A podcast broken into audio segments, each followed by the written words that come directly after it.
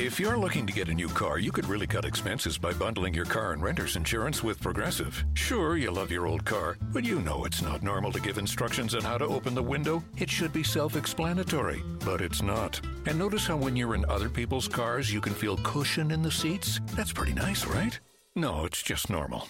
So bundle your renter's and car insurance with Progressive and put the savings toward a new car. It's time.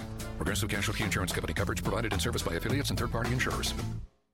You're digging the Rock and Roll Heaven podcast with LD, Will the Thrill, and TJ2.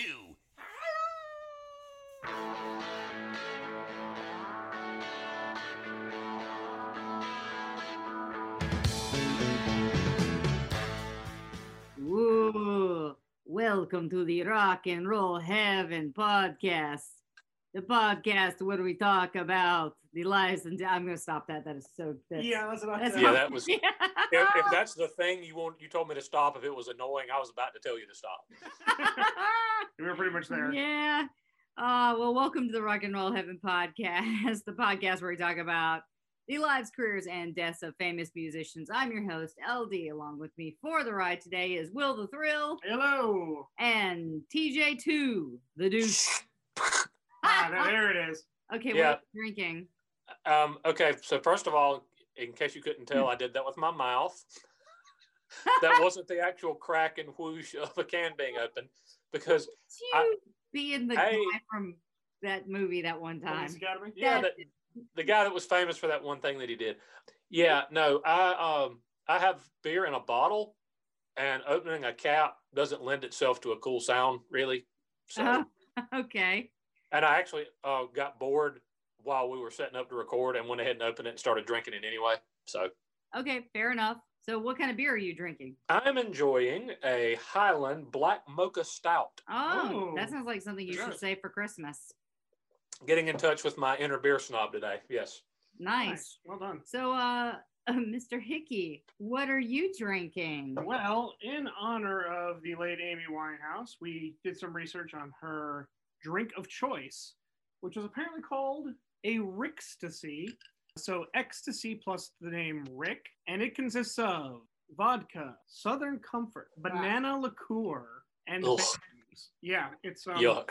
Oh, It's uh, I, I, yeah, I don't know why Miss Winehouse enjoyed this as much as she did. That sounds like punishment. it's not that great. could she not find a way to fit the actual taste of ass into a glass?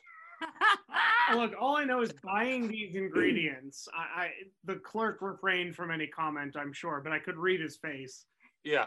A Well, Southern man- Comfort and Southern Comfort and banana liqueur. I don't. I didn't need to hear anything else. And I was like, yeah, I think I'll pass on that one and let you do it today, Will. No, nothing, nothing good ever came of that. So No, not no, not of no, not out of SoCo. No, sir. It sure didn't. I can tell you that we have something that is going to be sitting in our cabinet for a very long time. So the rock and roll heaven listeners can win a bottle of banana liqueur, mostly unused. Mostly. a partially consumed bottle of Southern Comfort. Well, no, no, see, Yeah. that, that's where I, I really shined because I specifically got the airline bottle of Southern Comfort because I was Oh, not good. buying it from the soda. I draw the line there. Yeah, That's, not going to happen.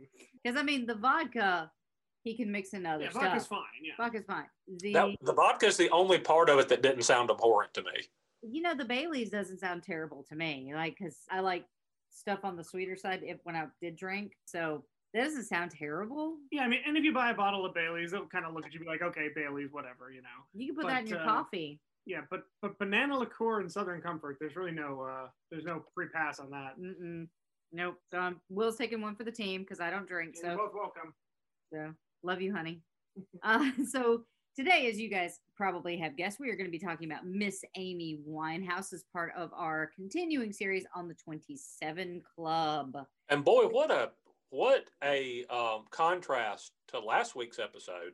For those who didn't hear it, we did Robert Johnson, who was born in 1911 and died in 1938, and almost nothing is known about him. And when he died, nobody had ever heard of him, to the point that people tried to book him for a show like six months after he had been, after he'd been put in the ground.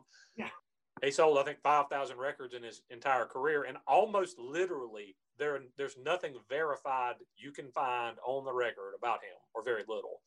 We're going to do this week somebody who lived their entire life in the mass media age, about whom you probably know everything from Mhm. doing research. Yep. And my uh, first pass at her research was 36 pages. Oh my God. Keith Moon is right now sitting at 86 pages. So and a and a like 600 page novel. So I still have that to go through. So okay, will- good. But yeah, I've got her down to 17 pages. Well, it's like 16 pages and two paragraphs. So hopefully this is going to be a good episode. All right, so jumping in, Amy Jade Winehouse was born on the 14th of September, 1983. So she's a Virgo and four years younger than us. And she was born at the Chase Farmhouse in uh, North London, a suburb of Southgate in London, England, for those who don't know where London is. Uh, her father, Mitch Winehouse, worked as a cab driver while her mother, Janice, was employed as a pharmacist. By the way, a cab driver is a person who drives a cab. Yes, and a pharmacist is someone who gives you drugs. Great start, everybody. Yep. Thanks for joining us this week. Check us out next week. We're- Actually, the guy that gives me drugs is named Snooky, but whatever. I don't know. but she had an older brother, Alex, who was born in 1979. Woo woo! That's our year, babe. yeah, there we are. and she attended Osidge Primary School in her early years. Uh, Winehouse was immersed in music, and and this is what we were talking about before. I can't remember who we were talking about before though, who just didn't have. Oh, it was I think it was Frank Sinatra. Didn't have like a musical family, Yeah, he did not. right? He did not. Yeah, none, none of any kind, if I remember. Yeah, her family was. Many of her uncles on her mother's side were professional jazz musicians, and her father sang as a child with his family. And her father, Mitch, often actually, funny enough, sang Frank Sinatra songs to her. And whenever she got chastised in school, she would sing Fly Me to the Moon before uh, going up to the headmistress to be told off. Nah. Winehouse actually attended a Jewish Sunday school when she was a child. During an interview following her rise to fame, she expressed her dismissal toward the school by saying that she used to beg her father to permit her not to go, that she learned nothing about being Jewish by going anyway. In the same interview, Winehouse said she only went to synagogue once a year on Yom Kippur out of respect. So she's not exactly what we would call a super religious girl. She grew up listening to a diverse range of music from James Taylor to Sarah Vaughan. Hey, James Taylor. Yeah. And when she was nine, her parents actually got divorced, and she was primarily raised by her mother. As a child, she was always very self willed, said Mitch, not badly behaved, but different. I feel like that's uh, that's kind of how you guys would have described me growing up in there. N- No, I, I would have described you as bad. what? What? Yeah. No, no, I, no, I, no. I just would have described you as a horrible, terrible person. Look who's talking. You you made me swallow my front teeth, and you gave me food poisoning like five years ago. Oh God. Eh, eh, You think it was much longer ago. Yeah. Yeah. Cheddar, please eh. Th- you made me. You made me throw up yellow in a bathtub once. Eh.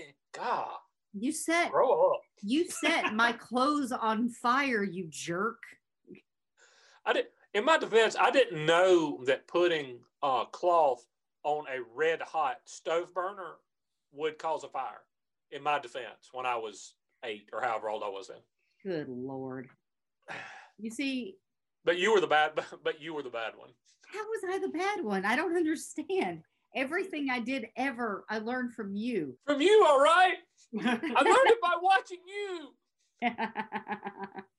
In 1992, her grandmother Cynthia suggested that Amy attend the Susie Earnshaw Theater School, where she went on Saturdays to further her vocal education and learn to tap dance. I feel like that's something that every little girl eventually does. Just, mm-hmm. you have to learn how to tap dance. You're eight now. Mm-hmm.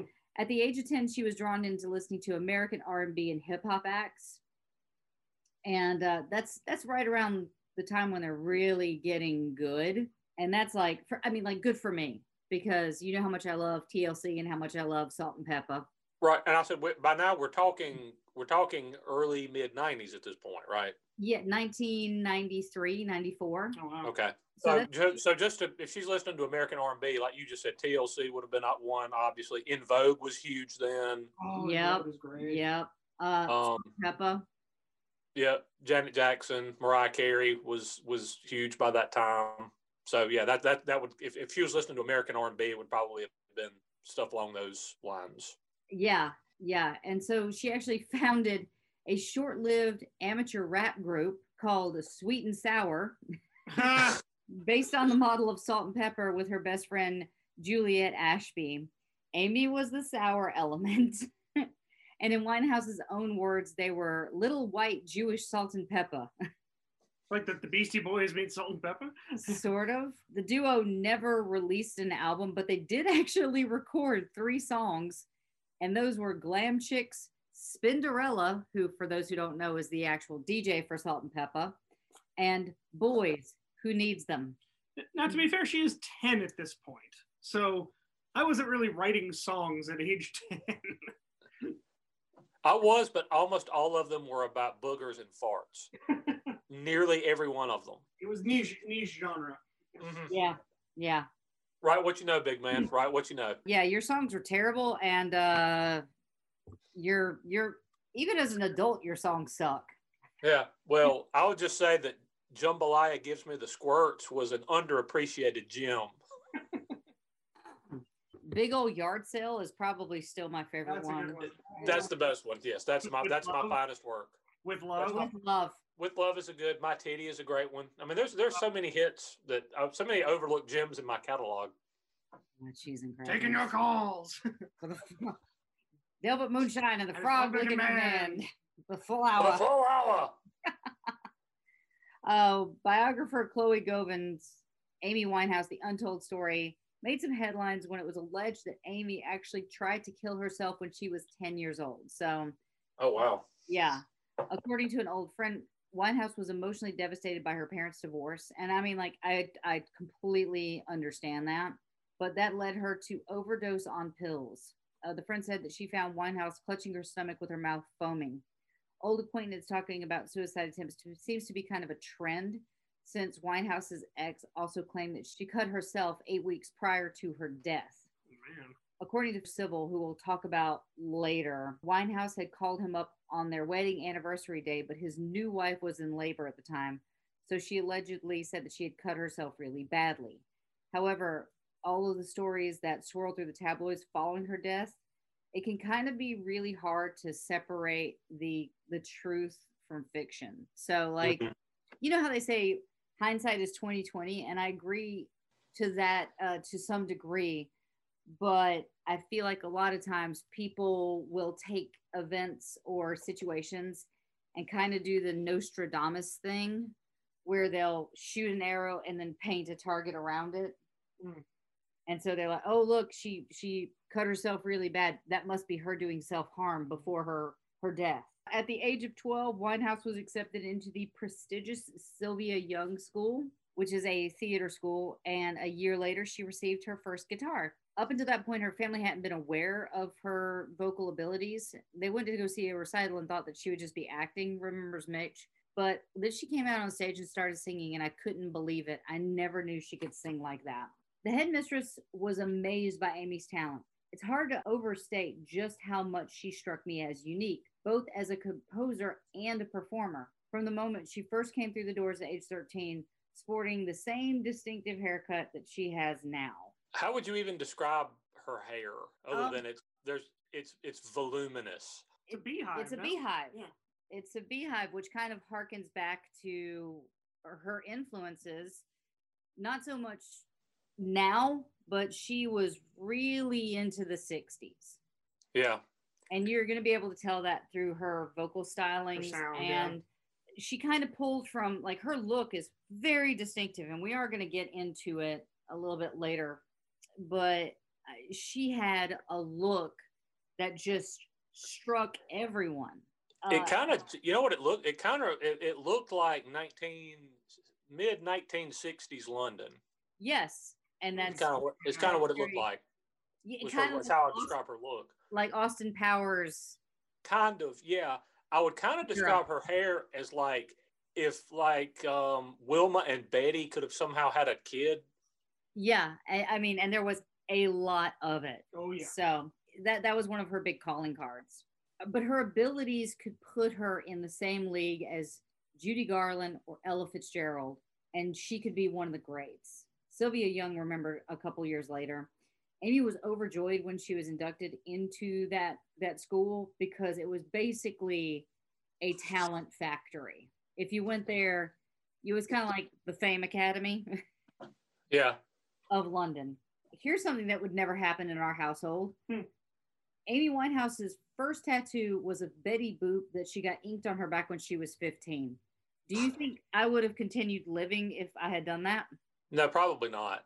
You would have been murdered. Oh, Donna would have killed me. Donna, Donna would murder me. And Well, I think this comes in the conflict too, because I think certain sects of the Jewish faith don't support tattoos, if I'm not mistaken. I, that, from what I understand, because your body is a temple. Yeah, temple. perhaps the more uh, orthodox Yes. Jewish sects. Yeah. The other tats that she has includes a Native American feather, a horseshoe, her grandmother Cynthia, a naked woman. I'm hoping it's not her grandmother please don't let that be Cynthia. same Yeah, tattoo. I, I hope those are two distinct tattoos you just described. A lightning. this is me naked granny. Look, if I wiggle me back, it's like she's dancing, governor. She's dancing, governor. Give her up. Love Give her you up. turned her into like a a lackaday Eliza Doolittle. When I wiggle me back, it looks like she's dancing. Give her a dollar. it's like Terry Jones from Monty Python. Hello. Yeah. you need to stop this. Uh, the other tattoos that she has um, are a lightning bolt and a razor blade with Blake written above it. And uh, we'll get to who Blake is. The budding vocalist went on to study at the Brit Performing Arts of School in Croydon. I hope I'm getting that right. South London, where fellow alumni include Leona Lewis. Uh, by the age of 16, she was actually ex- expelled from the school from not applying herself and piercing her nose. Soon after, she began working for a living, including at one time as an entertainment journalist for the World Entertainment News Network, in addition to singing with a local group in the Bolsha Band. And in 2000, she became a featured vocalist with the National Youth Jazz Orchestra. That same year, in 2000, she actually caught her first big break when a schoolmate and a close friend, pop singer Tyler James, passed a demo to his label, A&R, who was searching for a jazz vocalist. But well, the the, uh, the thing I find interesting here is that you're talking about her being an entertainment journalist and all this stuff, and this is like in 2000, so she's not even 18 years old yet. Yeah, no, wait. Did, She did you say she was born? in- wasn't a journalist. No, she she was. Oh, she was. Oh, wow. yeah, yeah. she was working as an entertainment So, journalist. but you, she was born in '83, correct? yes. Oh, wow. Yeah. So I mean, she's 16 or 17 years old. Yeah, I you know, So- also it's we got to think it's a different country. Sure. So I don't know if they have exactly the same kind of labor laws that we do. Well, if their drinking age is any indication, I'm going to say they may be a little more lax on starting someone at a job if they are, say, 15 or 16. Because Eli could drink at 16, couldn't he? In Well, Germany? in Germany, you can drink as long as you can reach the top of the bar. I mean, uh, it, it just it's a different approach, and I don't think they would be so hard and fast. I mean, you know, we, you go into pubs and you have kids working there who are Certainly can't uh, drink underage in South Carolina. That Is never it? happens. Is that true? I don't think That that's never true. happens here. I'm pretty sure I did a power hour when I was 17. That was said. That was said. Tongue firmly planted in cheek. oh. also, I didn't do a power hour. That's ridiculous. Yeah. so when her friend passed her demo tape to his label, that led to a record deal with Island Universal. Like almost immediately out of the gate, she gets a, and I'm, I'm I'm hoping it's not the same demo that she did with Sweet and Sour because Oh, I hope it was. I feel like Yeah. I wish it was. she she might have grown musically in those You, few yeah. years. You, you don't think Island would have heard "Boys Who Needs Them" and said, "That's it. We found what we're looking for." It- but if I'm not- now, If Yeah. I'm not mistaken, Island was the long time home of U2, correct? oh yeah, the, the, those Okay. first Well, I mean were- that. Mm, So, so it's not like she's signing with some little local label that maybe can get her a little bit of distribution, and maybe she could manufacture a regional hit. I mean, she's on she's on the same label as you too. Yeah, this is a major label. Yeah, yeah. Yeah. she was an incredible vocalist. she was like nothing else out there. There's I mean, there's nothing like her. she No, was no, I- no one was doing. To the to the extent that I know much about her at all, which admittedly is not a whole lot. Pre- Pretty much everything you've said is so far has been news to me. Uh, I'm kind of in the same boat. I don't listen to a lot of modern music at all, but I, I do remember hearing a couple of her songs and thinking, ah, "Boy, that girl can sing. I wonder who that is." Yeah, she was. I I, I think She stood out definitely. Yeah, yeah, definitely. Like physically, her her her image captured you, and then she opened up her mouth, and you're like, "Holy crap!" Because the the way I was introduced to her was I actually saw the video for Rehab. We'll, we'll get to that song in just a few minutes, but she's in crackers. She was just miles above any other vocalist that we really had at that time Mhm. you know, not not taking away from Beyonce and and uh, you know other people like that, but she was just something that was so new and so unique. Like I feel like she deserved everything that she, every accolade that she ever got. She she deserved it because she took you back to that time, the the the The sixties swinging 60s. and it was just just so cool. So we're going to introduce you to somebody right now who plays a big part in her life and that's in 2003 winehouse dated blake civil who was an assistant on music video sets. And i don't know if that means to the director or is that like a pa I, I couldn't get clarification on what he actually did. But around that same time she actually rediscovered the 60s music that she loved as a girl stating in a 2007 Rolling Stone interview, when I fell in love with Blake, there were 60s music around us a lot. And in 2005, the couple spent a lot of time in a Camden bar. And during their time there, Winehouse would listen to blues, 60s girl groups, Motown artists, explaining that it was a local spot where a lot of the time we just play pool and listen to the jukebox. The music that she had heard appealed to her, and she started writing songs for her second album. Now we're going to get to the first album in a second. So around that same year, she went through a period of like heavy, heavy drinking, heavy drug use, and weight loss. And people said that she either suffered from bulimia or anorexia nervosa. So that's kind of the start of this rocky road that she's going to be on for the next couple of years. For the rest of her life, pretty much. Yeah. Mhm.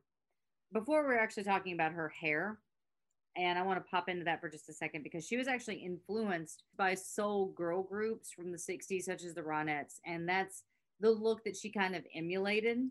You know, if not now that you say that, that makes a lot of sense. If you think if you think about what Diana Ross and the Supremes, how their hair looked back then, or people like the Ronettes, and that then you think about her look with her hair and how she dressed, and that actually starts to make a ton of sense. Yeah, she she had one specific guy it looks like she went through and that was Alex Foden, I believe, who borrowed her instantly recognizable beehive and her Cleopatra makeup, like that strong, strong eye mm. Right. from the Ronettes. Makes sense. And that's a Cleopatra eye, like a cat, like that cat. Like when you looked at her, she always had the big, big hair and the the black eyeliner. Very strong eye. Okay, former Rolling Stone editor Joe Levy, who had put her on the magazine cover, broke her look down this way. Just as her best music drew on sampling, assembling sonic licks and stylistic fragments borrowed from Motown, Stax, punk, and early hip hop, her personal style was also a knowing collage there was a certain movement in the 90s where if you were headed downtown and turned left, every girl looked like Bettie Page. Oh yeah, that's that is entirely true. Yeah. yeah But they did not do what Winehouse did, mixing Bettie Page with Bridget Bardot and adding that little bit of Ronnie Spector. Bridget Bardot. I am Bridget Bardot. Uh, Winehouse use of bold lipstick, thick eyebrows, and heavy eyeliner came from the Latinas that she saw in Miami on her trip to work there with Salaam Remi on Back to Black. Her look was repeatedly denigrated by the British press. At the same time that NME Awards nominated Winehouse in the category of Best Solo Artist and Best Music DVD in 2008, they awarded her the Worst Dressed Performer. Winehouse also ranked number two on Richard Blackwell's 48th annual 10 Worst Dressed Women, just behind Victoria Beckham. Victoria Beckham was number one. What? she was number one. Posh? Yeah, yeah. Wow. Uh, Winehouse actually ended up signing to Simon Fuller's 19 Management in 2002, which t- I think technically I work for. Simon Fuller. Yeah, See he Idol? yeah, Okay. Yeah. yeah. I think I technically worked for nine. I, I worked for 19. Huh. Hey, That's one degree of separation with me and Amy Winehouse. While being developed by the management company, she was kept as a recording industry secret. Although she was a regular at doing jazz standard singing at the Cobden Club, her soon-to-be A&R representative and Island Records, Darcus Beese, heard her by accident when the manager of the Lewinson brothers showed him some productions of his clients, which featured Winehouse as a key vocalist. When he asked who the singer was, the manager told him that he wasn't allowed to say.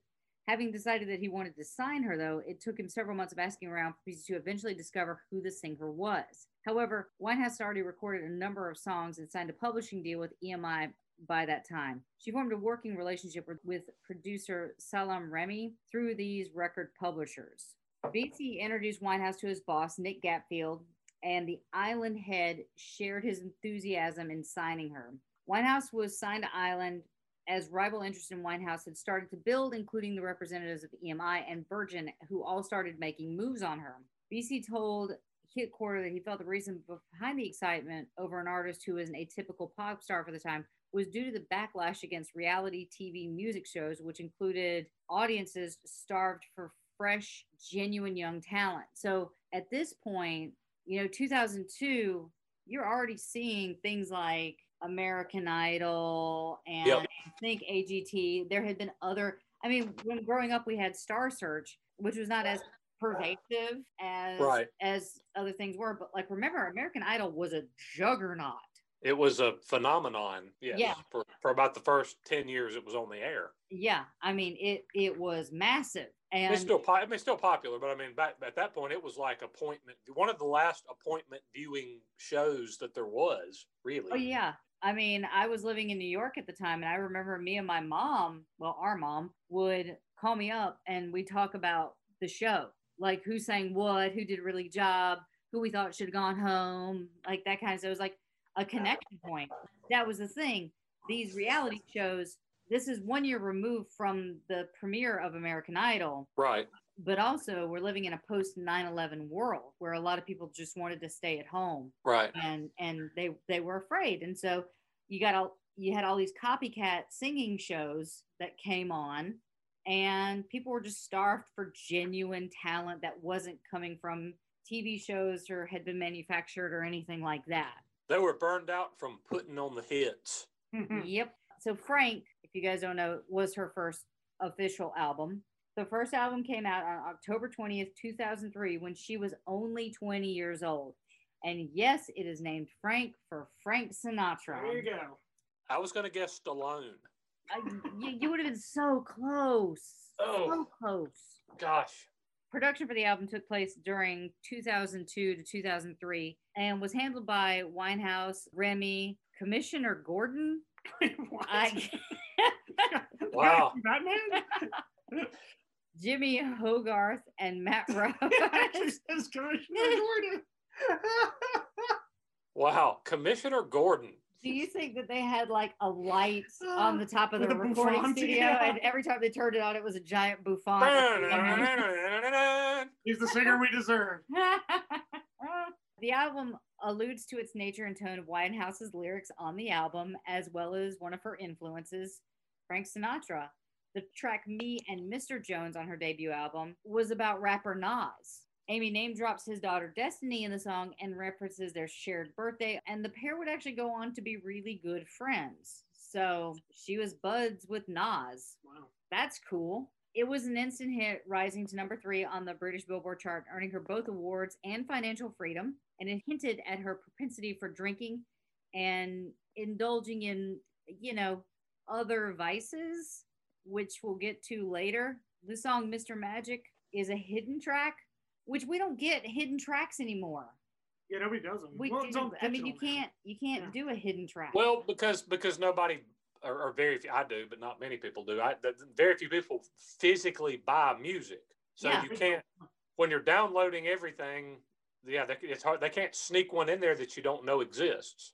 that that Mr. Magic, which was the hidden track, was actually about substance abuse. So if you guys are paying attention early on, she was talking about this stuff in her art. But in a 2004 interview with The Observer, Winehouse expressed dissatisfaction with the album, stating that some things on this album make me go to a place that's a little fucking bitter. I've never heard the album from start to finish. I don't have it in my house. Well, the marketing was fucked. the promotion was terrible. Everything was in shambles. It was frustrating because you work with so many idiots. They're nice idiots, so you can't be like, you're an idiot, but they know that they're idiots. How does she really feel? Is my question. it was in the aftermath of the success that Winehouse truly began the struggle with narcotics and liquor that would inspire her greatest work, which I think we know what's coming, and then steal the generational talent that made it so transcendent.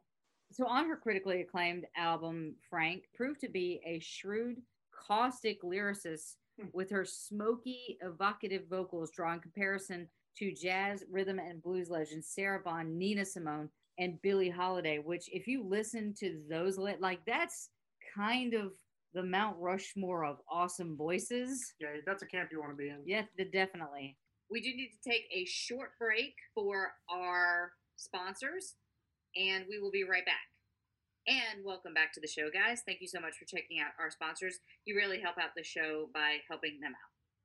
But apart from the two songs on the album, all the lyrics were characterized by brutally honest lyricism, and they were all written by Amy. So it's all very raw and very real and very personal to her. The album sold over 1 million copies in the UK and has been certified triple platinum by the British Phonographic Industry, or BPI. Hmm. The album earned her two Brit Award nods and put her on the shortlist for the Mercury Music Album of the Year and delivered a prestigious Ivor Novello Songwriting Award in 2004 for the track Stronger Than Me. And we are actually going to take a listen to that award winning song right now. So this is Stronger Than Me by Amy Winehouse.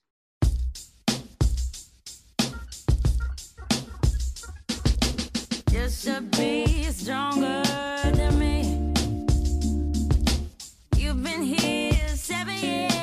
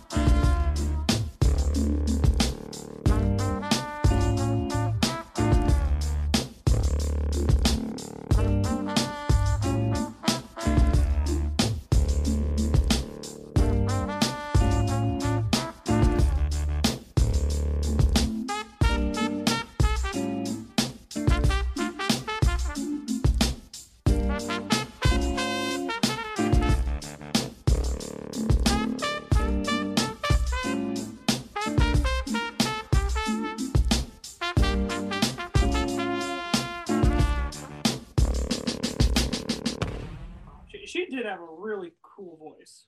I really like that song. Her, first of all, her voice. I mean, you guys are right. T- Fantastic. She's a she's a great vocalist. But I like the kind of vibe of the whole song. It's a very, you know, you mentioned some of her jazz influences. You can kind of hear that. In fact, while we were listening to it, I actually asked you, the horn part was that sampled from Miles Davis because it sounded very familiar. But Yeah, I'm not really sure, but like it wouldn't shock me because of what her influences were. Yeah, was just the, the song had a very cool vibe to it. I really liked it. Yeah.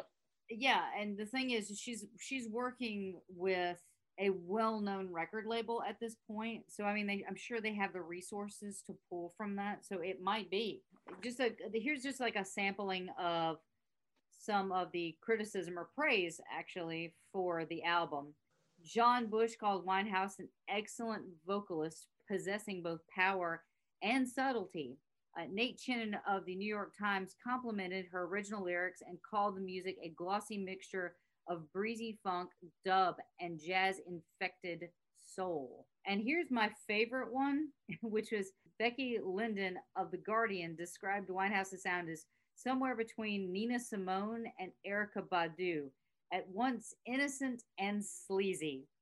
I think it's a really good comparison, though. That's a really- Yeah, it really Yeah. is. Lauryn Hill and Erykah Badu, they it's got that similar vibe to it. Yeah, it does. That's one of those songs that if you had played it for me, I would have thought it was some forgotten like jazz standard from the 40s or 50s. yeah, Yeah, it transcends like time. Pop Matters writer Mike Joseph felt that the album shows that Amy Winehouse's success is based on pure talent rather than good producers and gimmicks.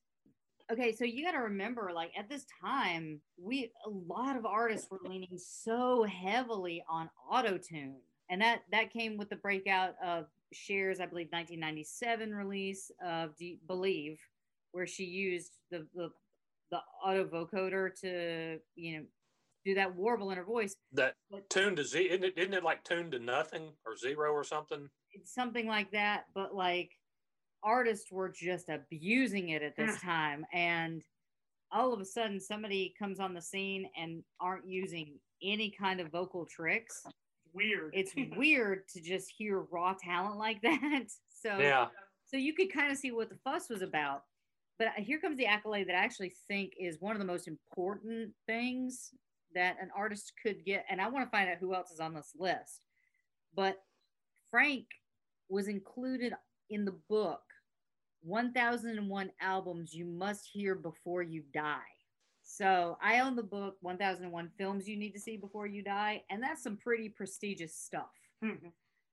and the album was ranked 57th on the Guardian's 100 best albums of the 21st century list. Which I mean, at that point, you only had three years, so I mean, let's see What they show up. But like, it's it's incredible. Frank entered the UK charts at number 60 before climbing to number 13 in late January. And uh, I think that we talked about this a lot. You know, there are artists who might be one hit wonders in America, but still thrive in other countries the Proclaimers. like the proclaimers which we discovered last night but but like that's what i was talking about amy winehouse i'm not saying she was a one-hit wonder over in america by any stretch of the imagination but we really weren't uh We weren't hip to her yet. we weren't hip to her yet because she only reached number 61 on the billboard 200 in the us Right. she hit 13 in the uk and following her death it actually re-entered the chart at number five before reaching a peak position of number three the following week Ooh.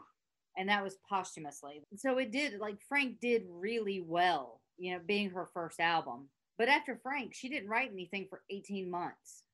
After meeting an influential music producer, uh, Mark Ronson, however, the talented songwriter was inspired to pen Back to Black, which is the best selling album of 2007.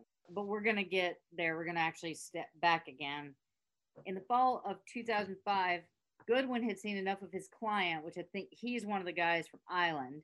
He had had enough of seeing his client and close friends stumbling through Camden and closer and closer to the edge of squandering her talent, not to mention her life. He tried to convince her to go to rehab, but she swore up and down to her father that she didn't need to detox. So that effort was super short lived. But eventually, Amy did agree to go to rehab, and more than once. But the months and years between the brief attempts in sober living were increasingly sordid and sad, filled with a private chaos that was performed for the public. Back in Black was released in the United States in March of 2007, at which point she was fully in the grip of drinking and drugs. She dated a chef named Alex Clare for nine months, which proved a little bit more stable while she was uh, on a break from her on again, off again boyfriend and future husband, Blake Fielder Civil. And she and Clare had lived together briefly. And in a pattern that Blake and her would later repeat, Clare sold his story to the News of the World, which was published under the headline Bondage Crazed Amy Can't Beehive in Bed. I see what you did there. Womp womp, dork. And then so we're popping back to the 2005s. She had this brief relationship with Blake, and the pair got tattoos spelling out each other's names. But due to his to his involvement with another woman, he soon split up with her. And a devastated Winehouse went on to write most of her award-winning 2006 album Back to Black after the breakup. The singer got involved with uh, the chef and it actually came apparent that Blake was kind of her soulmate in her eyes, like the true love of her life. And uh, it was apparent that she was totally in love with Blake. So they split. Nick Shymansky was Amy Winehouse's manager and he spoke about it. It was around February 2005. I know because I was on a skiing trip with my family and I called her five days into the holiday and she sounded different. I remember saying to my brother, something weird is going on. Amy doesn't sound like Amy. This is the person who would chant, Class A drugs are for mugs at the beginning of her shows. I don't know what that means, but I think it has something to do with Class A drugs. Perhaps. What are Class A drugs? To the Googles. So your A's are crack cocaine, ecstasy, heroin, LSD, mushrooms, methadone, and methamphetamine. Okay, but what does mugs mean? I guess it means mug is a slang term, probably Cockney. It means stupid, gullible person. So she's insulting the audience and promoting drug use. So, so Yeah. she's well, she's she's kind of like saying crack is whack, sort of. Pretty much. Yeah. Yes, It's a- exactly. is whack. Equivalent. Uh, although she smoked weed and was already a fairly big drinker, the accepted version in the film too is it, the film is um, Amy, which we'll talk about later on.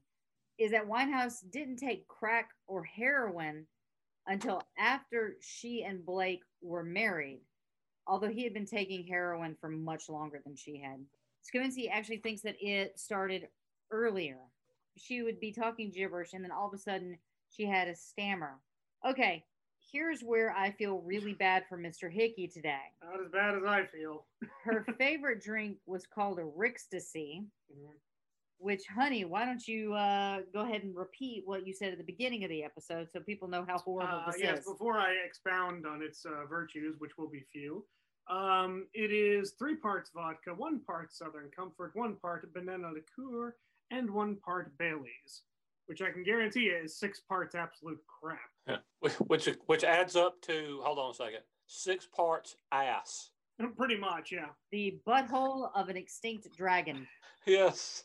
And I- I just wonder how she stumbled upon this mixture. I mean, some barman in London probably had to come up with this. It, it yes, I, I I would guess so, unless that's just all she had in the cabinet one night and she just took to mixing. I don't know how else she would come with that. Threw it Come up with that. Yeah, Yeah, I'd like to know who the Rick is in Rickstasy.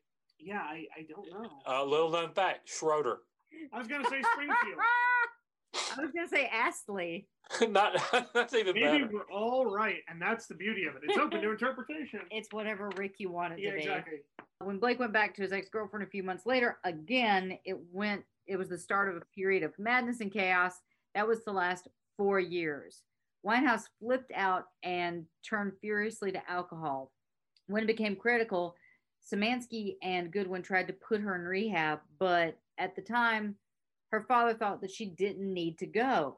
Mitch, dude, what are you thinking? Hmm. When she told Mark that story, he actually suggested that she turned it into a song and Rehab would become the pivotal hit of her career. Winehouse's best-selling song came out when she was walking around with producer Mark Ronson, and you guys will know Mark for his work on Bruno Mars's song Uptown Funk. Oh, wow. Like that song was massive, and I still like it. Still played at every wedding I ever worked. I believe he's still with Island Records too. I think he is too. Yeah. So he recalled that Winehouse actually sang the hook for Rehab along with the popular no, no, no part. It was only at Mark's insistence that she would actually record the tune that led to its creation. Later, Winehouse did admit that the song was about her former management company, who we might add reaped none of the rewards of the singer's success. when they, so when they, her management company suggested that she enter rehab, she dumped them and turned the experience into the song. so they told her to go to rehab. She said, no, no, no, dumped them, wrote a phenomenal song, and they got nothing. Took it to another management company.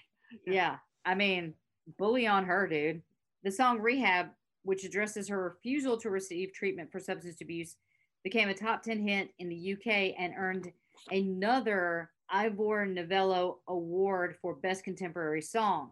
The album was also a critical success, winning the artist a Brit Award for Best Female Solo Artist and a Brit nomination for Best British Album 2007. I feel like that's a very specific award. Suddenly flushed with a six figure advance that would soon be followed by much larger paychecks, Winehouse bought her first apartment, or excuse me, her, her own flat in London's Camden neighborhood, long the mecca for punk musicians, drug dealers, and people who enthusiastically consumed both of their products. With little to do but work on her music, she embraced the local scene with open arms, becoming regular at pubs, which must have been That was been cool. super Yeah. cool. Like just hang out. In Amy Winehouse. Yeah, in. Amy Winehouse is in like what sounds to be kind of a, a dangerous and slummy place. Forgive me if you're from that neighborhood. I don't know anything about it. I apologize. I'm just looking at drug dealers and punk musicians and thinking, I might want some mace in this area. But here's Amy Winehouse at the bar with you, drinking her Yeah, I know. Rickstasy. which I do not recommend. I'm sorry. Don't drink it. Yeah, it's, it's, It sounded abhorrent. which is apparently that drink is only unique to the Hawley Arms, which was the pub in that area. So oh wow. So maybe that was kind of like their signature drink. It was on a card. She's like, let me try this. And then, you know, when she woke up three days later after drinking one of them, because I can only assume that, you know, she was not very heavy. No, She was not that How big, drunk yeah. how drunk would I be after that? Well, it's pure booze. There's no mixers. Yeah, so how Sure drunk booze. would how drunk would I be right now? You'd be pretty sloshed if you had one. Well, I'm, I'm equating it liquor wise to like a Long Island iced tea, maybe, in that it's just a bunch of booze. I would say its only saving grace is the latter ingredients are liqueurs, so you got a little bit less alcohol, but you have more sugar. Which So- that's Yeah, isn't sugar the reason why you get a hangover? that's what they say. Yeah. Yeah, because it dehydrates you, right? And dehydrate, you- you're dehydrated. Yeah. Yeah. So I, I assume that that's she probably stumbled upon this drink while at this particular pub. You know, this was about the time where she met that charming addict Blake, who became the center of Winehouse's world, one of her musical muses, helping create one of the most seminal songs. Pain was her muse, and her combustible relationship with Blake provided plenty of inspiration. And he actually in, introduced her to heroin and hard drugs. And this on and off again relationship, uh, you can imagine, was super volatile. And what would separate them was stuff that you shouldn't be able to come back from, which was infidelity and stints in prison Whoopsie. if you're a musician and you have things you want to get out, you write music, she told an interviewer in 2006. You don't want to settle because when you settle, you might as well call it a day. The grief and turmoil that fueled her creativity and the tumult with Blake would inspire many of the lyrics in Back in Black. Her heartbreak, frustration, unhealthy addictions belted out over the sounds of 1960s girl groups. The most famous of that is Rehab, would prove to be apocryphal. On October 30th, 2006, her second album, Back Black, was released. Five singles were released from the album, and the first single, Rehab, spent 57 weeks on the UK singles chart. That's massive. She had a shift musically, whereas Frank was more jazz dub influence. Like you heard, you heard Stronger Than Me, which sounded, it did sound more contemporary, whereas this one leaned more heavily on the girl groups from the 50s and the 60s. Winehouse worked with New York singer Sharon Jones's longtime band, the Dap Kings, to back her in the studio and on tour. Back to Black has been cited to have the musical stylings of contemporary R&B, neo soul, reggae, classic R&B, and 1960s pop and soul. Chuck Eddy, musical journalist, credits Ronson and Remi's production for resembling Phil Spector's wall of sound technique and surrounding Wi- Winehouse with bass, strings, and a harp. okay, so we've gotten to that point. The album's first song, Rehab, is upbeat, contemporary, and autobiographical about Winehouse's past refusal to attend an alcohol rehabilitation center after a conversation that she had with her father, Mitch Winehouse. Winehouse mentions Ray and Mr. Hathaway in reference to Ray Charles and Donny Hathaway. However, for some live performances, she replaced Ray with Blake, referring to at the time her ex husband.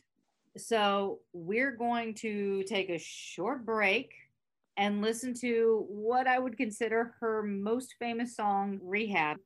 They tried to make me go to rehab. I said no, no, no. Yes, I've been black, but when I come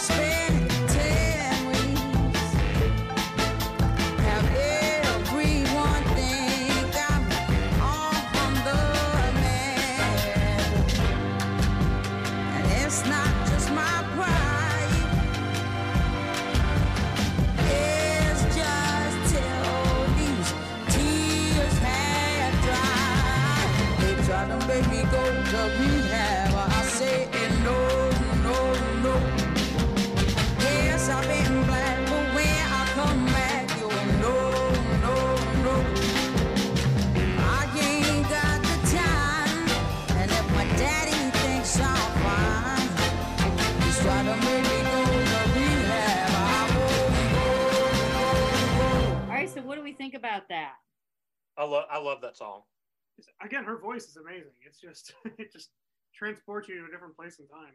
We were just kind of talking as that was playing there, Wheel of the Thrill, that very reminiscent of Lesley Gore. I could definitely hear that. Yeah, and this was what 2007, 2008. Yeah. Uh, 2006. I mean, I I remember hearing this when it came out, and I was honestly confused by it at first. Uh, well, here's the thing like the musical landscape at this point was like Gnarls Barkley's Crazy. You had Hips Don't Lie by Shakira, You Beautiful James Blunt, Temperature by Sean Paul, the number one song of that year was "Bad Day" by Daniel Powter. Yeah, so rehab was nothing else out there. So yeah, Yeah. it was literally there was nothing else out there, and it hit you like a ton of bricks. Yeah. Very, very, very retro, very eclectic sounding, and that voice just cuts through everything all the time.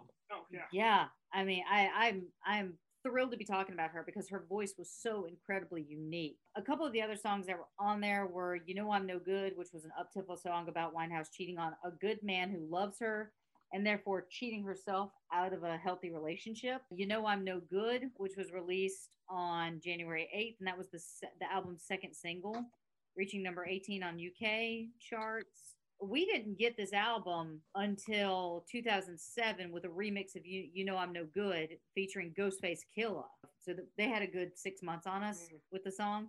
The other song that i adore off of this album is tears dry on their own.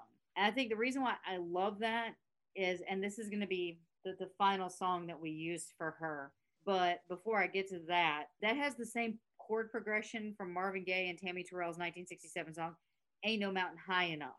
And so it did sample from the actual 1960s version of the song. Back to Black was named one of the 10 best albums of 2006 and 2007 by several publications on their year end album list, including Time, which was number one, Entertainment Weekly, which was number two, Billboard, which was number three, New York Times, which was number three, the Austin Chronicle, number four, Slant Magazine, Blender, and the album was placed number 40 on Rolling Stone's list of the top 50 albums of 2007. Entertainment Weekly's critic Chris Willman named Back in Black the second best album of 2007, commenting that Black will hold up as one of the great breakthrough CDs of our time. Wow. Fully agree with that. Wow. Because we're like, think about it, we're listening to it now, Mhm. 13 years after we got it, It's quite the acclaim. and we're still talking about it like it's fresh and new Yeah. Like I, I fully believe that back to black is going to be one of those albums that you can listen to and it will be timeless. So the album as a whole did really really well. Back to black debuted at number three on the uk album charts. The album reached number one for the first time during the week ending january 20th 2007 its 11th week on the chart selling over 35000 copies Which in in in uh, which in the UK is a lot because you have to think about the population size and stuff. It's also one week. So, Yeah. Yeah, and by by the time this article was written, which was October 2018, it had sold 3.93 million copies, Damn. making it the UK's second best selling album of the 20th century so far, as well as the 13th best selling album in the UK of all time. Whew. Wow. So, you know, it did good. In April 2007, Amy and Blake were engaged. Winehouse revealed that her romance with the 23 year old was the inspiration for several of the Back to Black tracks. The couple actually ended up eloping and married on May 18, 2007, in a ceremony in Miami, Florida. I would have gone to Vegas. Yeah, they chose Florida. It's I think just she as was, weird. uh, well, she she had been recording. That's where Back to Black was recorded. So she has ties to Miami. At his request, actor Bruce Willis introduced Amy Winehouse before her performance of Rehab at the 2007 Movie Awards in Universal City, California on the 3rd of June. During the summer, she actually had performed at various festivals like Glastonbury and Lollapalooza. On August 8th of 2007, she overdosed on several drugs. And when I say several, I mean all of them. Oh. It was heroin, ecstasy, cocaine, ketamine, and alcohol. And all of this was alleged, allegedly. Wow. And that was from the source that I found online. She was forced to cancel a number of shows in the UK and Europe, and she was hospitalized. And in the press, she was claiming exhaustion, but people kind of, sort of had a feeling that it was something else. Right. Buy it. Yeah. Yeah, people didn't really buy it. Winehouse later told the news of the world that she had overdosed after she had used a mix of all of that stuff and vodka during a bar crawl in London. I'm assuming it was a literal bar crawl. It sure sounds that way. Yes. Winehouse's European tour in the fall of 2007, however, was scheduled to continue. But while in Norway in October, an anonymous tip led police to the Stars hotel room in Bergen, where she was arrested and held in prison overnight for marijuana possession. Winehouse and her husband, Civil, and a third unidentified person were jailed. The trio was released after paying $715 in fines. Very specific number. That is weird. How do they come up with numbers for fines? In November of 2007, Winehouse's husband was arrested again for allegedly offering a $400,000 bribe to a bartender whom he had allegedly assaulted in June of 2007. Following his arrest, Winehouse showed up in mid November at Birmingham National Indoor Arena to perform seemingly intoxicated, and some of the hmm. crowd responded with boos and walkouts. And then a critic from the Birmingham Mail said that it was one of the saddest nights of my life. I saw a supremely talented artist reduced to tears, stumbling around the stage and unforgivably swearing at the audience. Other concerts ended kind of like that. Like the fans at her Hammersmith Apollo performance in London said that she looked intoxicated throughout that night. And so, like, 2007 was just a really bad year for her. Winehouse canceled all the other concerts and public appearances for the rest of 2007, citing doctor's orders, and that's in bunny ears. A month later, Winehouse was arrested on suspicion of attempting to interfere with her husband's case. She voluntarily reported to a police station, was arrested before questioning. She later blamed her husband's legal woes for her inability to continue her tour. Despite her inconsistent touring schedule, Winehouse's albums continued to sell, going platinum nearly five times that year. It became the best selling album of 2007 in the UK. She was an admitted marijuana smoker. She was dogged by reports of continuing drug abuse and strange behavior. After that announcement, they put a planned tour of North America on hold. And uh, that announcement indicated that Winehouse had been ordered to rest and was working with doctors to address her health. In addition, so like she didn't stop working because, in addition to her own album, she was actually collaborating with other artists on singles. Winehouse was a, a vocalist on the song Valerie, which I'm about to play It's because it's a song. great song It's a wonderful song. on Mark's solo album version, and the song peaked at number two in the UK upon its October single release, and it was nominated for a 2008 Brit Award for Best British Single. Her work with ex Sugar Babe Mutya Buena's B Boy Baby, which was released on December 17th, 2007, and that served as the fourth single from her debut album. So we're gonna rock it back, and I'm gonna play Valerie. You know why? Because it's uh it's my podcast. I'll do what I want, and It's it's a a great song. great song. Have you heard this one, T? I don't think I have. Oh my god. It's excellent. Okay, it is amazing.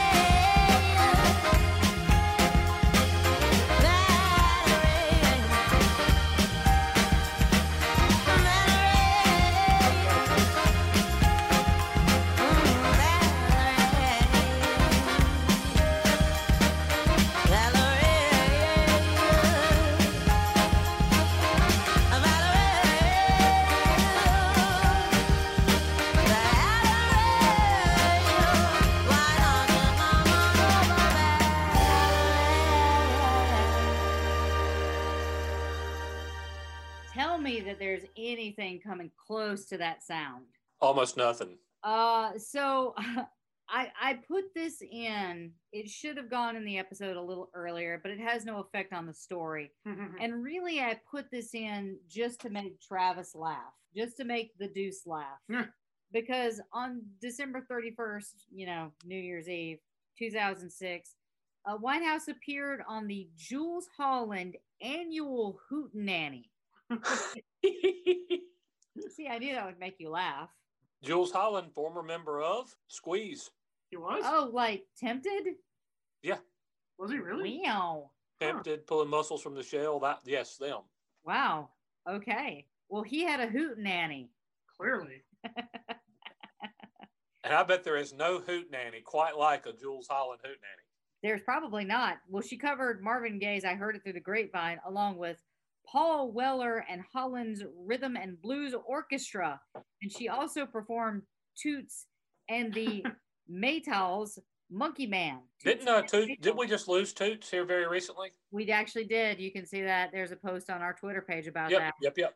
it gets it gets harder because in January of 2008, a video allegedly showing Amy Winehouse smoking crack cocaine surfaced, leading to a brief stint in rehab. And she was arrested in May of 2008 for questioning, but she wasn't formally charged in the case because police could not officially determine what she was smoking in the video. And I didn't realize just having a video of you smoking something could lead to an arrest. Yeah, I don't know how that would work. Yeah. That's scary. After publicly admitting to illegal substance abuse, Amy was actually denied a U.S. visa due to her use and abuse of narcotics. And this prevented her from performing live at the 2008 Grammy Awards. Instead, she actually performed in London via satellite. During that evening ceremony, Winehouse won five Grammys, including prizes for Best New Artist, Record of the Year, Song of the Year, and becoming the first British singer to win five Grammy Awards, as well as tying with singer Beyonce for the record for the most Grammy wins by a female artist in a single night. Wow. Uh, Knowles actually broke that record when she won six in one night, and Adele actually tied that record with six Grammy wins in 2012. But that was all. I was going to say, if you think about how influential British music has been and how big it's been in America, if she broke the record at the time, that's really saying something. Yeah, that's impressive. Okay, Because I'm mean, you think about how big the Beatles and Led Zeppelin and the Kinks and but what on are and on and on. But what are those? Those are all men. Yeah, All those artists are men. We're Mhm. talking specifically about females. right. because I hate to say it because I do get up on a soapbox when I talk about this, but the music and the film industry are incredibly misogynistic and it took a really long time for women to kind of get their dues. And that's all I'm going to say about that, but that says something when we still, you know, like Adele is British and she won 6 Yeah. and Beyonce is friggin' the queen. Hmm. I mean, I'm not gonna argue with that. She's literally Queen Bee. There, there have been fights about the Grammys and the Oscars kind of being misogynistic and leaning toward males. Mhm. For her to come in and dominate like that really does say something. You know, sorry to the rock and roll heaven audience, which hates when I get up on my my feminine soapbox, but there I am. So on April 26, 2008, she was cautioned after she admitted to police that she had slapped a 38 year old man in the face, Huh. a common assault offense, her first of two. She voluntarily turned herself in and was held overnight. Also, like, I didn't realize that you couldn't just slap someone. I thought that was okay. I thought, I- is that frowned upon? Ah, I need to change my life perspective. If that's, Should I not have done that? Because had I known it was frowned upon. I would have I would have responded differently. Yes. Uh, she voluntarily turned herself in and was held overnight. Police said at her arrival that she was in no fit state to be interviewed, but she actually fainted in the summer of 2008 and was diagnosed with emphysema. Oh, wow. Yeah, which was a shocking warning that more smoking and drinking would permanently ruin her natural gifts. But that message didn't take. Mhm. Uh, she was booed off the stage at gigs around the world when she was too drunk to perform and canceled more concerts than she played. She left the stage in the middle of, the, of a performance in St. Lucia in early 2009, unable to remember the lyrics to her own songs. Whew. And in her words, she was bored. And her commitment to recording songs for the James Bond movie Quantum of Solace fell through. While she claimed that she had quit doing drugs in 2008, alcohol kind of became her constant companion. So, just to focus on that for one second, because she was actually you you had asked me if Amy Winehouse had done a song for Quantum of Solace, Because I thought she had. and it was actually given to Alicia Keys. So, look oh, at you. I would think if you're British, missing out on getting to do a signature Bond song would be would be kind of a blow. Yeah, and, and thinking about the, the company that would put you in, think about all the Bond things and who's done them. I mean, Shirley Bassey, Tina Turner, Adele. Madonna, Adele, Sam Smith, uh, Sam Smith, uh, Duran Duran. y- yes, Paul McCartney. Aha. Wait, Aha did a Bond They thing? did. They did Living Daylights. Yeah. Did it suck? No, it was actually good. so I mean, she missed out on something really big, and I don't know if that's just conjecture that she it, it fell through, or it, it. I don't know the reasons why she didn't do the Bond thing. Or she would or, or or it could be that she just couldn't she couldn't function at that point is what it sounds like. She couldn't perform in concert. So but also, it, it could be the whole Con Air thing where you know they LeAnn Rimes did "How Do I Live," and then they wanted a more mature voice, and so they went with Trisha Yearwood. So they they took an older voice. So Alicia Keys is a very different sound than Amy Winehouse is. So they could have just wanted a different sound. What my research said is it fell through. So it could have been either because she wasn't able to function or if the filmmakers had chosen a different sound. but just putting the pieces together, she was unable to perform in concert, it sounded Yeah. like. Yeah. In July 2008, she stated that she had been diagnosed with some area of emphysema. So, this is when she announced it publicly to the world that she had this. And that she said that she was getting herself together by eating loads of healthy foods, sleeping loads, playing my guitar, making music, writing letters to my husband every day because I'm pretty sure at this point he was in prison again. Oh, she also kept a vertical tanning bed in her flat. She began doing precautionary tests on her lungs and chest at a clinic for what was reported to be a chest infection. She was in and out of the facilities and was granted permission to set her own schedule regarding home leave. And she returned to the hospital on November the 23rd for a reported reaction to medication that she was taking for those early stages of emphysema. At the 2008 Ivor Novello Awards in May, she became the first ever artist to receive two nominations for the top award Best Song, musically and lyrically. And she won the award for Love is a Losing Game and was nominated for You Know I'm No Good and Rehab, a Novello winner for Best Contemporary 2006 Song. And she also received a 2008 nomination for the best selling British song. Winehouse was also nominated for a 2008 MTV Europe Award in the Act of the Year category. So you guys got to remember that she put out that album like two years ago in our timeline. But her drug problems constantly posed a threat to her career, not just due to like bad publicity of canceled shows, but because they could have ended her life even if the alcohol hadn't. According to her father, medical tests showed that Amy had 70% lung capacity in 2008. That was problematic for a singer. It is very problematic because if I've learned anything from COVID, if you drop to 90%, they have to place you on a ventilator. And she was at 70? And she was at 70%. Yeesh. And that was according to her dad. Wow. Smoking cigarettes and crack cocaine had damaged her lungs and her heartbeat, which gave her an irregular heart rhythm. As she grew older, there's a very good chance that she would need an oxygen mask to even breathe properly, Oh, wow. much less like Wow. about singing, like just That's scary. existing, she would need an oxygen mask. Uh, by the end of 2008, the singer's marriage had dissolved. Winehouse had begun an extended stay on the Caribbean island of St. Lucia during the time that she had le- allegedly met a new love interest, and the tabloids had linked Blake to a German model named Sophie. And in January 2009, a spokesperson for Amy confirmed that divorce proceedings had begun between husband and wife, with Blake filing for divorce and citing adultery as the reason for the split, which is weird yeah. because he was super into cheating apparently. Sounds that way. So that here here's something to put into perspective. They were married for 17 months. Wow. And and in between that times they had survived a jail term, repeated drug and alcohol excess, the glaring spotlight of fame, but it could not withstand a 21-year-old blonde model who reportedly mouthed "I love you" during his appearance in a London courtroom. Huh. It's over. There's no way back for us now. It's never going to last. We were only together for the sex. She was reported saying in the newspaper, The News of the World. Amy said this? Yes. Okay. So this was uh, 17 months of just the most tumultuous time of her life. He had allegedly introduced her to heroin. He had done stints in prison. Like it was just a volatile relationship, but she considered him like her soulmate. And I that that was her greatest muse for Back to Black, which was like her most successful album. And all of a sudden it's it's done. It's over.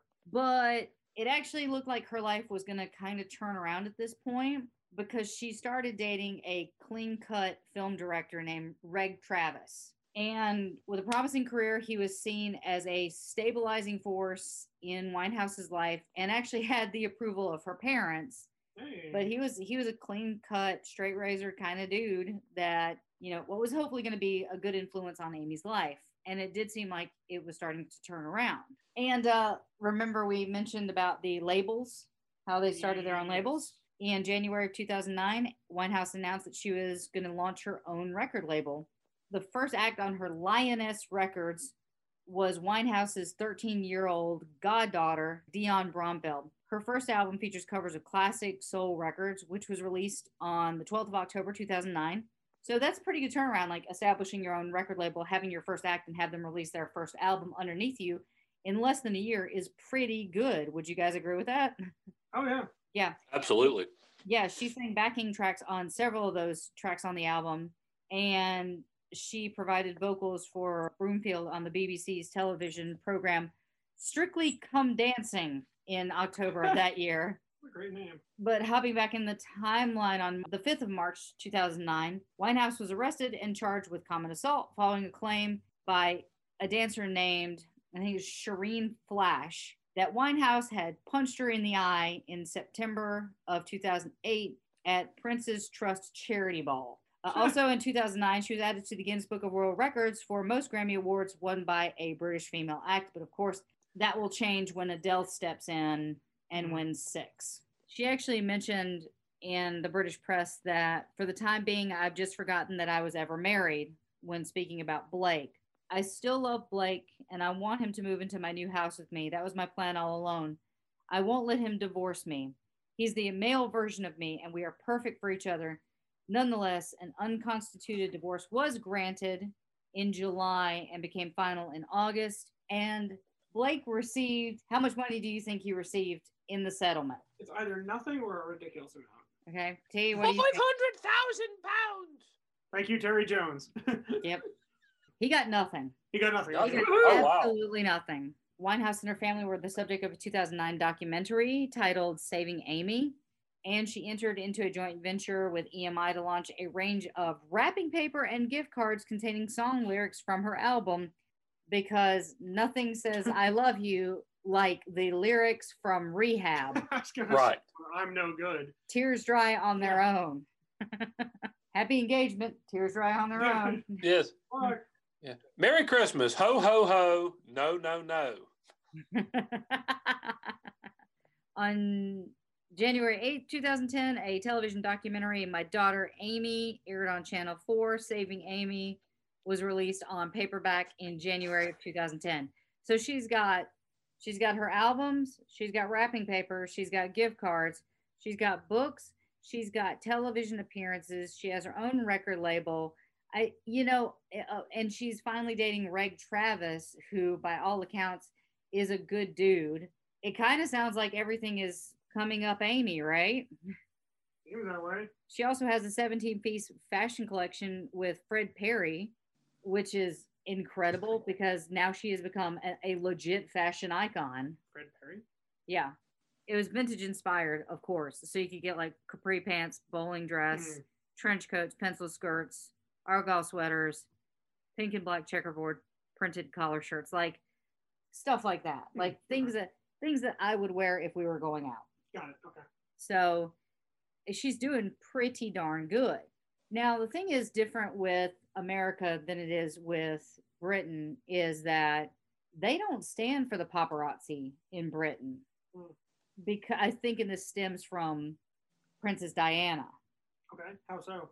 Uh, you can actually get injunctions on them to stop them from following you. Oh wow. Well, and the British press is notoriously uh, Very ag- salacious. ag- aggressive.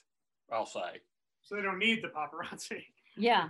So she actually got an injunction against a leading paparazzi agent, Big Pictures, under the Protection from Harassment Act, which came out in 1997. So that I believe, if I know my history, that did stem from the Princess Diana Hmm. uh, death because, you know, the paparazzi was blamed for her death Right. by chasing her down. The resulting court order was issued by the High Court, banned them from following her. Photographers were also banned from following her within a hundred meters of Oh, wow. where she was, uh, and they couldn't come close to her London home. That being said, like if someone got close to her, legal action was taken out of concern for the safety of her and those close to her. Got it. So at this point, she is becoming a phenomenon.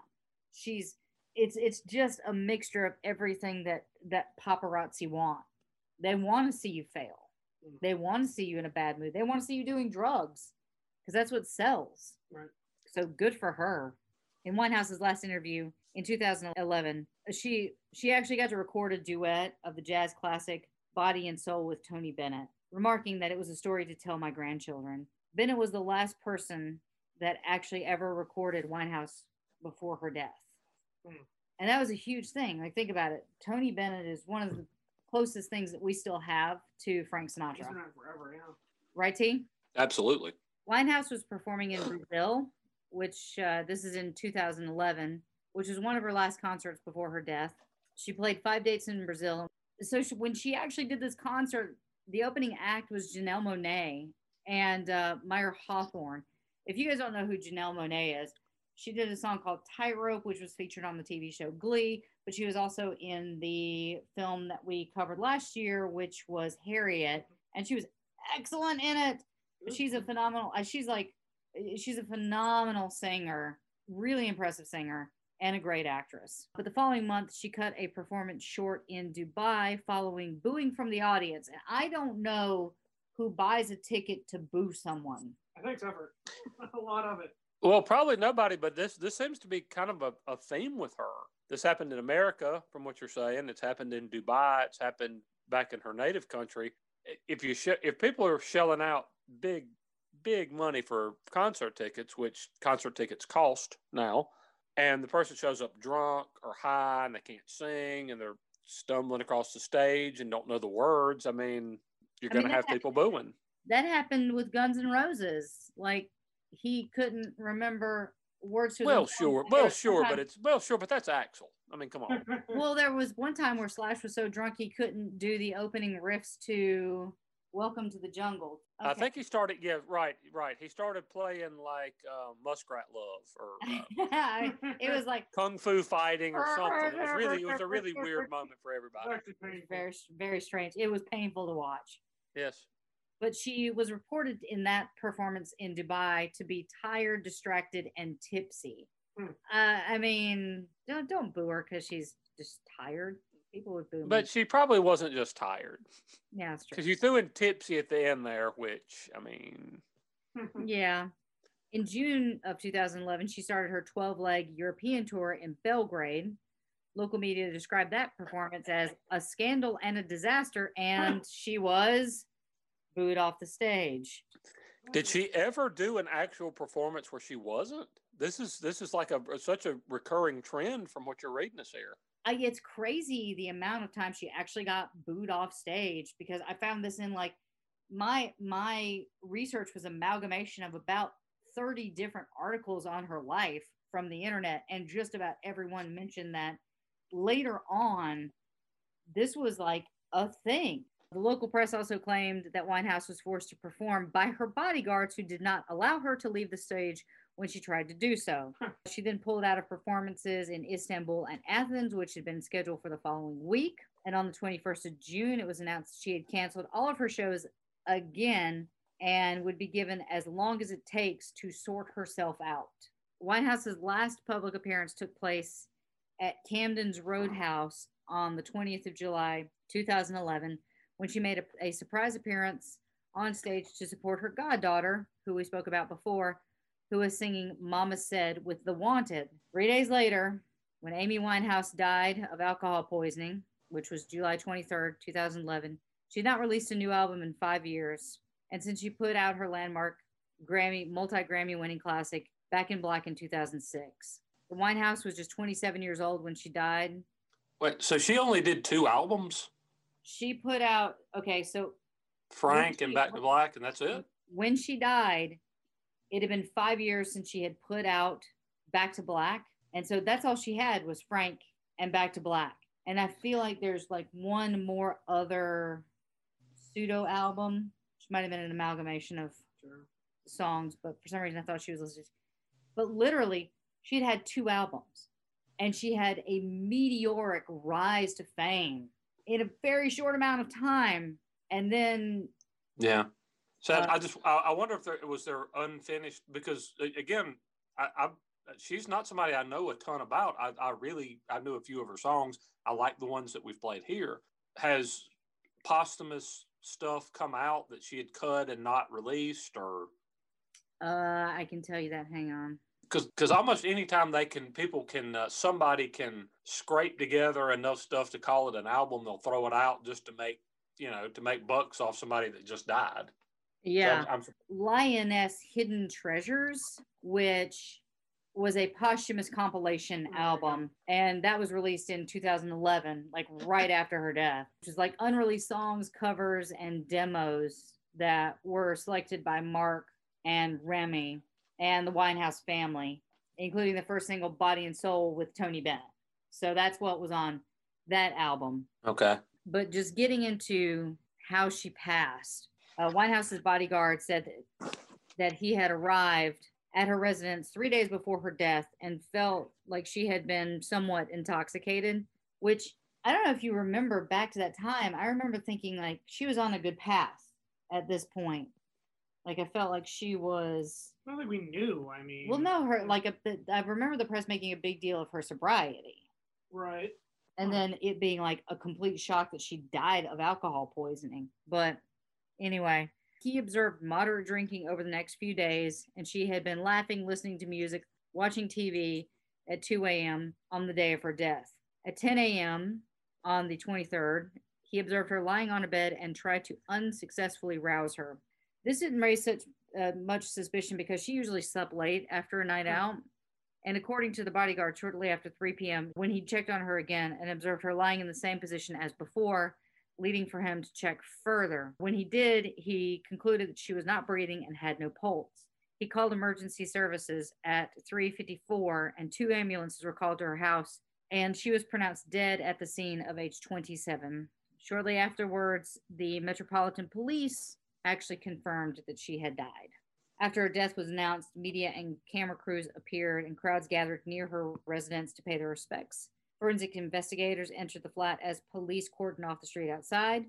They recovered one small and two large bottles of vodka from her room. On on that Saturday, as the news of her death spread, a ton of musicians actually took to Twitter with their thoughts and, and wishes for her. Lily Allen, who rose to British pop scenes shortly after Amy did, and kind of uh, has the same sort of look, like that sort of retro look, and actually just married David Harbour of Stranger Things Oh, fame right. Yeah. uh, which is kind of awesome. And she is the brother of Alfie Allen, who is on Game of Thrones. Yes, he was. I just I want to point out that I just said a bunch of words that TJ does not understand. Nope. Do you know what Game of Thrones is?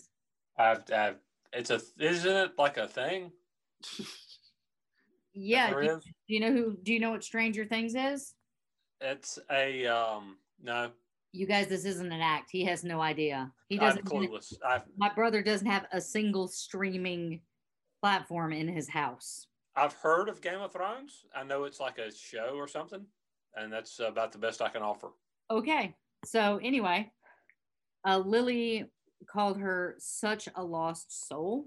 The singer Josh Groban wrote, "Drugs took her gift, her soul, and her light long before they took her life. Rest in peace, Amy." A coroner's inquest reached a verdict of misadventure, and that report was released on the 26th of October, explaining that Amy's blood content was 416 mm, mgs per 100 ml. That's a lot of uh, That's a lot of, she, she was, she was extremely intoxicated. That is- extremely, yes. which is 0.416%. That's a whole lot of metrics, and I'm assuming that's a whole lot That's lot. almost five times uh, legally drunk. Whew. okay. Was it 0.08 that you're drunk? Point zero, point zero eight is legally drunk in most states, and if she was almost to to, to tolerance. point five oh, Yeah. she was.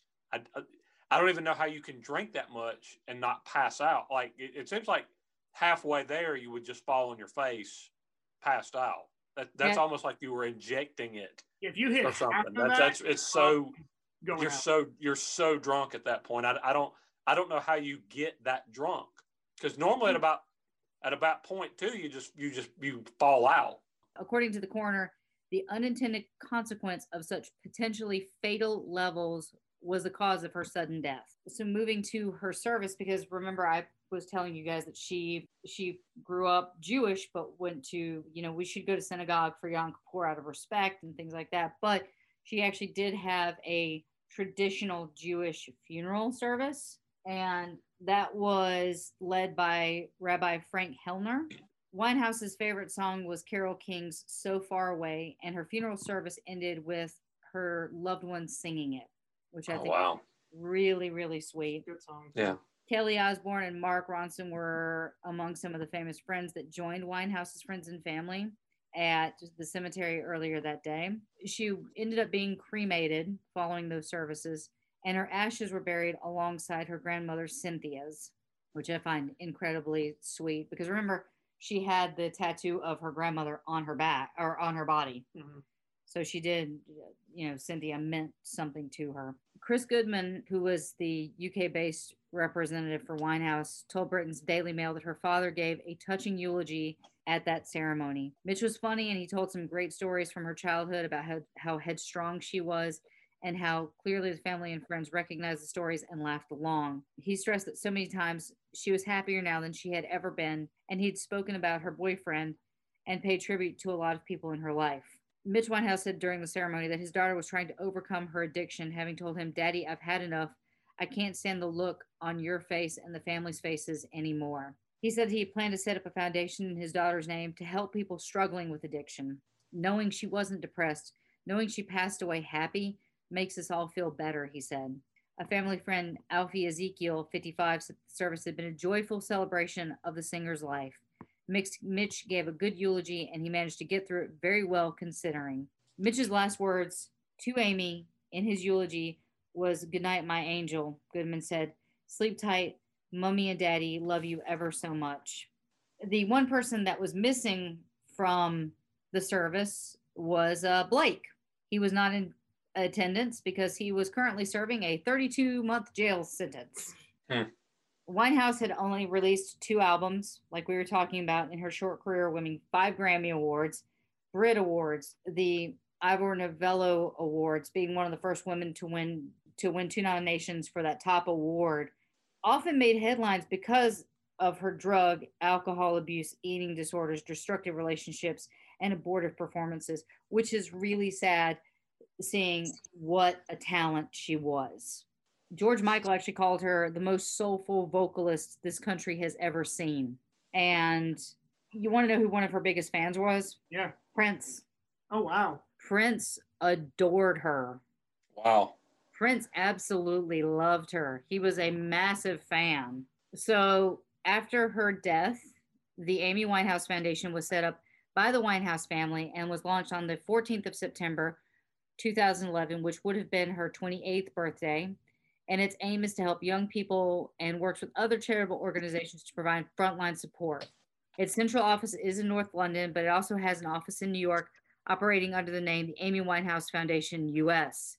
And Amy's brother works full time for that foundation, having given up his career as an online music journalist to work for that foundation. Oh wow.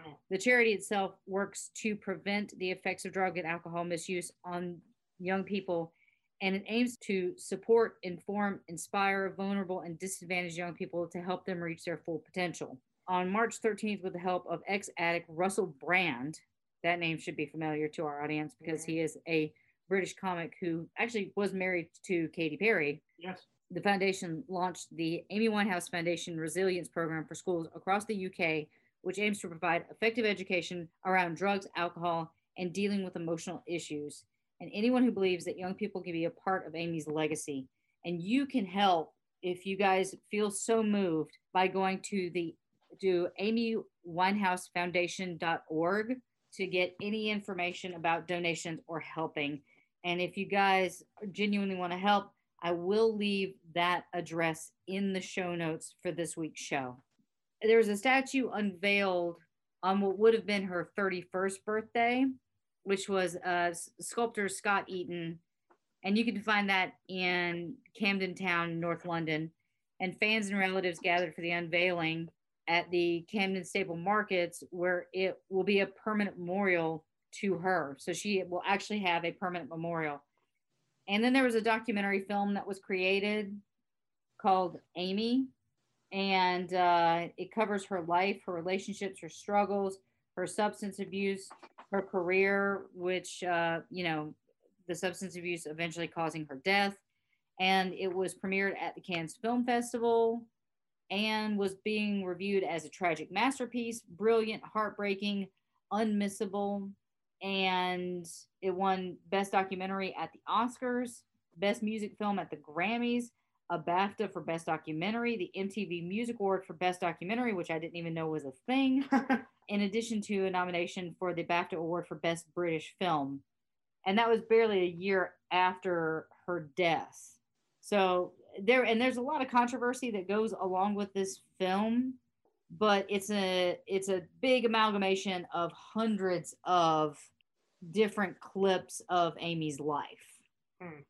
So I- mean, that's if you guys are interested in in um, documentaries or rockumentaries, this is probably a good one for her. In October of 2017, it was announced by Winehouse's father, Mitch, that a Western musical based on Amy was in the works. And he also revealed the information about the foundation. And in 2018, they had signed a deal, her, her estate, her family had signed a deal with Monumental Pictures to make a biopic about her life, which was going to be directed by Amy Owen and produced by Deborah Hayward. And it was going to be adapted for the big screen by Geoff Deane, who had written Kinky Boots and It's a Boy Girl Thing. And the project was slated to start filming in 2019. I don't know what came of that because I feel like if there was actually a biopic about Amy Winehouse, it would have been something. yeah, I think it would have been made. Yeah. But I actually remember the documentary coming out. I don't remember anything. I don't remember a feature film coming out Yeah, about her. heard of it. Did you ever hear anything about this team? No, I never did. So who did she inspire?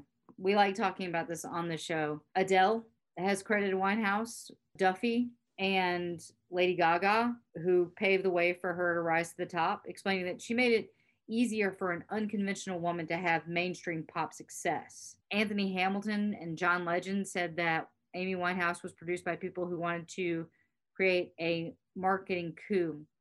She basically reinvigorated a dead genre. You know, when we did our episode last week on Robert Johnson, and you you hear like, gosh, he only recorded 29 songs in his life. It doesn't sound like she put out even that many in her lifetime. She did not. No, She didn't, she didn't put you think of some of these people like Jimi Hendrix. There's this huge cache of of material that he did he put out when he was alive, but then there's a lot that's come out after the fact. I mean, the Doors. You know, Jim Morrison was in the 27 Club. The Doors put out just album after album after album in the you know the in the last five six years of his life. But this, this is so this is weird. I mean, she she put out two albums in her whole in her whole life. but really like she didn't collaborate with a whole lot of people which is what modern artists do now they collaborate collaborate collaborate and it's you know this person featuring this person Right.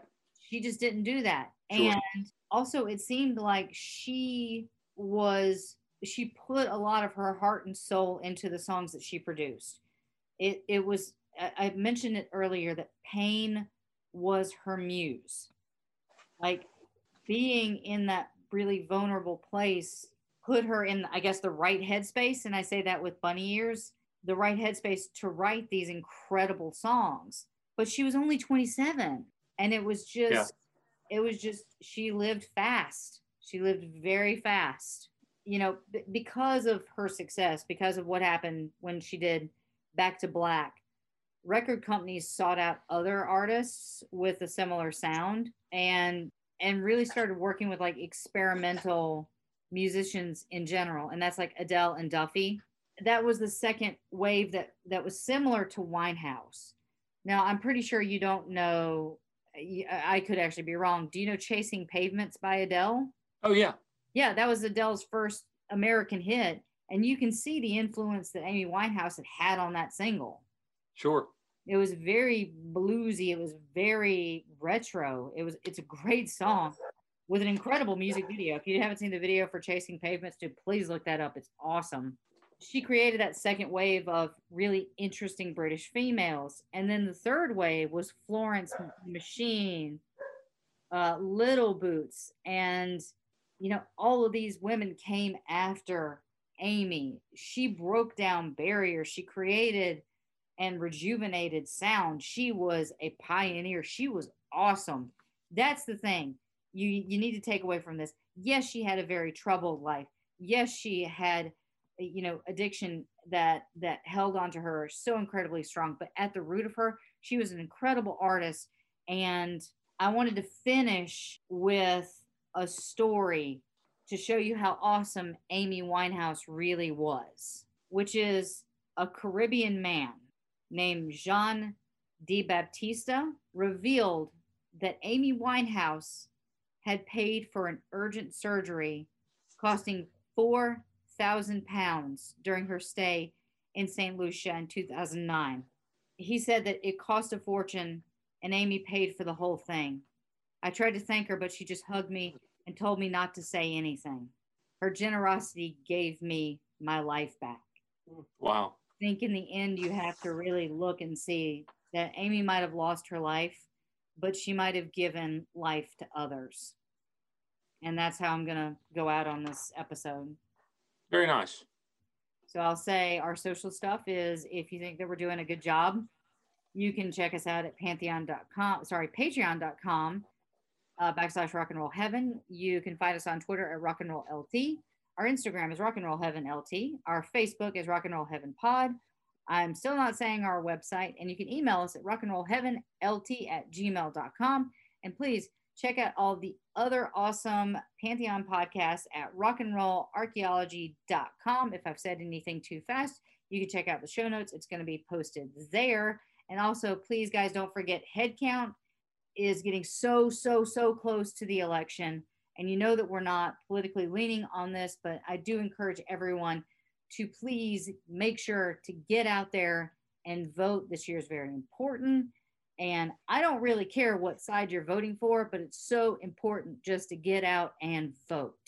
Thank you guys for listening to this episode. We really, really appreciate it.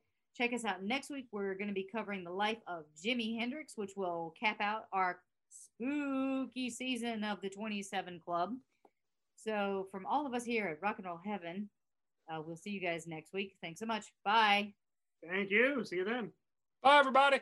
And with that being said, I am going to close out the show with what is probably one of my favorite Amy Winehouse songs from her album Back to Black.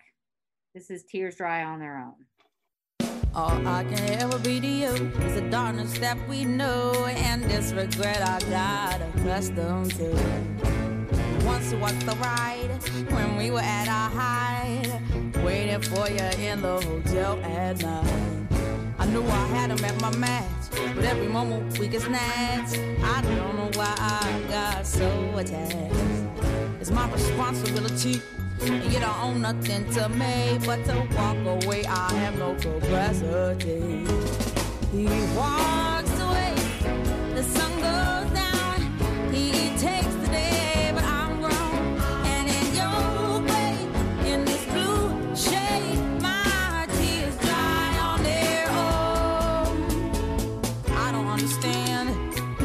I stress the man when there's so many bigger things at hand? We could have never had it all. We had to hit a wall. So this is inevitable withdrawal. Even if I stop wanting you and perspective pushes true, I'll be some next man's other woman. So I cannot play myself again. Should just be my own best friend. I fuck myself in the head with stupid man. He walks away, the sun goes down. He takes the day, but I'm gone. And in your in this blue shade, my tears dry on their own. So we are history, the shadow comes, the sky above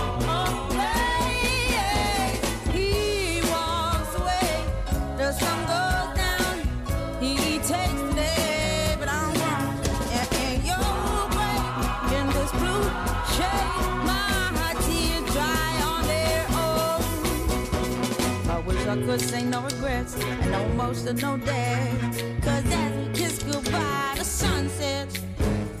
So we are history. The shadow covers me. The sky above the blaze, lonely lovers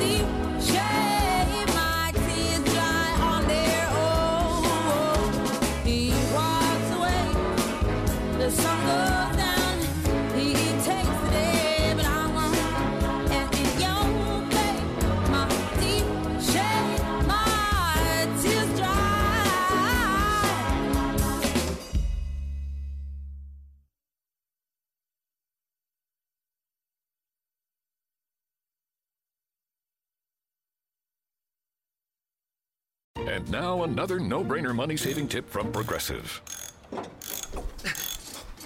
Marcus, what happened? I was changing my oil and I spilled some on the floor. Oh, we'll use these $50 bills to wipe it up. Perfect. Got any more? Yeah, yeah, take a couple hundred. Stop. Instead of using money, use an old rag. And here's a better tip from Progressive on how not to waste money. Don't pay too much for car insurance. Drivers who switch and save could save hundreds. Progressive Casualty Insurance Company and affiliates. Potential savings will vary. It's NFL draft season, and that means it's time to start thinking about fantasy football. FantasyPoints.com features industry leading experts and prognosticators using proprietary hand charted data to help you score more fantasy points. FantasyPoints.com is the place to go for whatever kind of fantasy football you play. Whether you play fantasy football, daily fantasy sports, or do a little bit of everything, Fantasy Points has the meticulously researched content to guide you to victory. And why wait for the fall? Fantasy Points also covers the new spring football league, the UFL. Join the guru, John Hansen, Scott Barrett, Joe Dolan, and other massive names in the fantasy football universe with an exclusive offer. Use code Pantheon for 15% off any fantasy points package, including the all in package, with access to every article, tool, and data nugget that Fantasy Points has to offer. That's fantasypoints.com and code Pantheon for 15% off at Fantasy Points. Fantasypoints.com. Code Pantheon. Score more fantasy points.